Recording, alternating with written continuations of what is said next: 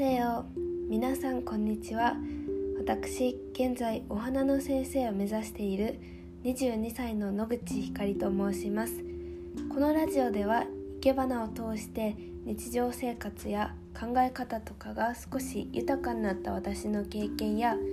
お花の楽しさや趣味の韓国語などの話をしていきたいと思います。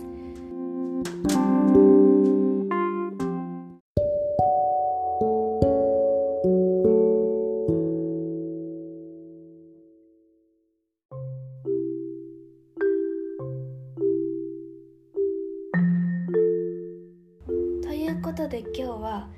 各 SNS でどういう発信を行っているかということについて話していきたいと思います。前回のラジオで言ったように現在私は4つの SNS を使っています。インスタグラムホームページラジオ TikTok ですね。1個ずつどんなのかっていうのを話していきたいんですけどこの4つに共通するっていうのが他の SNS の宣伝ですね。インスタではこういう写真載せてますとか URL 載せてページにそのままピョンって飛べたりとか、まあ、全部つなげております。ということでまずはインスタグラムです。インスタグラムではお花の学校の作品を載せたりとかあとはライブですね。インスタライブで日本語と韓国語を混ぜて生け花のライブをしたりストーリーを使って今日はこんなラジオを撮りました。聞きに来てねみたいなそういうことをよく載せております。次にホームページです。ホームページはお花の学校で学んだこととか韓国語について。あとは成長記録ですね。こういう感じで動いてますって私の活動っていうのを残すために使おうと思ってて、まあ、昨日解説したばかりなんでちょっとね記事はまだ何もない状態です。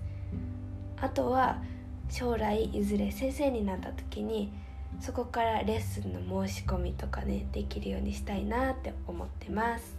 はい。でお次はラジオですね。ラジオは今みたいに自分の考えを口で話す練習かな言語化するように使ってますあとラジオって音声なんで耳だけが必要じゃないですかブログみたいにずっと目で見なくちゃいけないとかなんか一緒に作業するのは手も必要だしとかそんなのがなくて簡単に情報を得たい人とか、まあ、暇つぶしでもいいですしそういう方たちに手軽に情報を届けられるんじゃないかなと思っています。あとは音声なんでその人の話し方とか声の雰囲気とか人間性とかなんか伝わりやすいかなってね。どうでしょうか私の話し方とかこのラジオっていうのは。うんなんか毎日寝る前にラジオ撮ってるせいかすごいねもリラックスしすぎて話し方がゆっくりなんですよね。昼間とかはもうちょっと早いです。うん。自分の意見もパンパンってね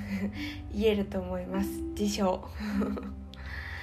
はい、えー、じゃあ最後 TikTok ですね。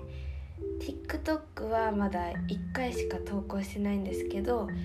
私が iPad で生け花の絵を描くのがすごい好きでお稽古に行った時は必ずねデッサンっていうか作品を生けて先生から修正してもらった後に絵を描いて復習するっていうやり方をしててそれを画面録画して早送りした動画っていうのをあげました。なんかねずっと何回も続けて見ちゃう動画かな。自分でも。面白いです。あとはこれからあげたいなって思ってる動画っていうのが私が家によくお花を飾ってるので一人暮らしの方でもおしゃれに花を飾る方法とかそういうのをシェアできたらなって思います。で TikTok のイメージが若い方が使ってるっていうのがあってなんかねそういう若い世代の人が TikTok から私のインスタを見て生け花に興味を持ってもらったりとかなんかそういう風につなげられないかなって思っております。というわけでこんな感じで4つの SNS を活用してるんですけれどもまあねお花の先生のなり方なんて誰も教えてくれないんで今は手作り？手作り？手探りです。手探り状態です。はい。今日紹介した4つの SNS っていうのはラジオの概要欄にあるリンクから全部飛べますのでよかったら見てみてください、えー、これからいろんなねラジオだけじゃなくてブログの記事も書いたり動画作ったりライブもしたり忙しいけど頑張っていきたいなと思います。今日も最後まで聞いてくださりありがとうございました。明日もいい日をお過ごしください。アンニョン。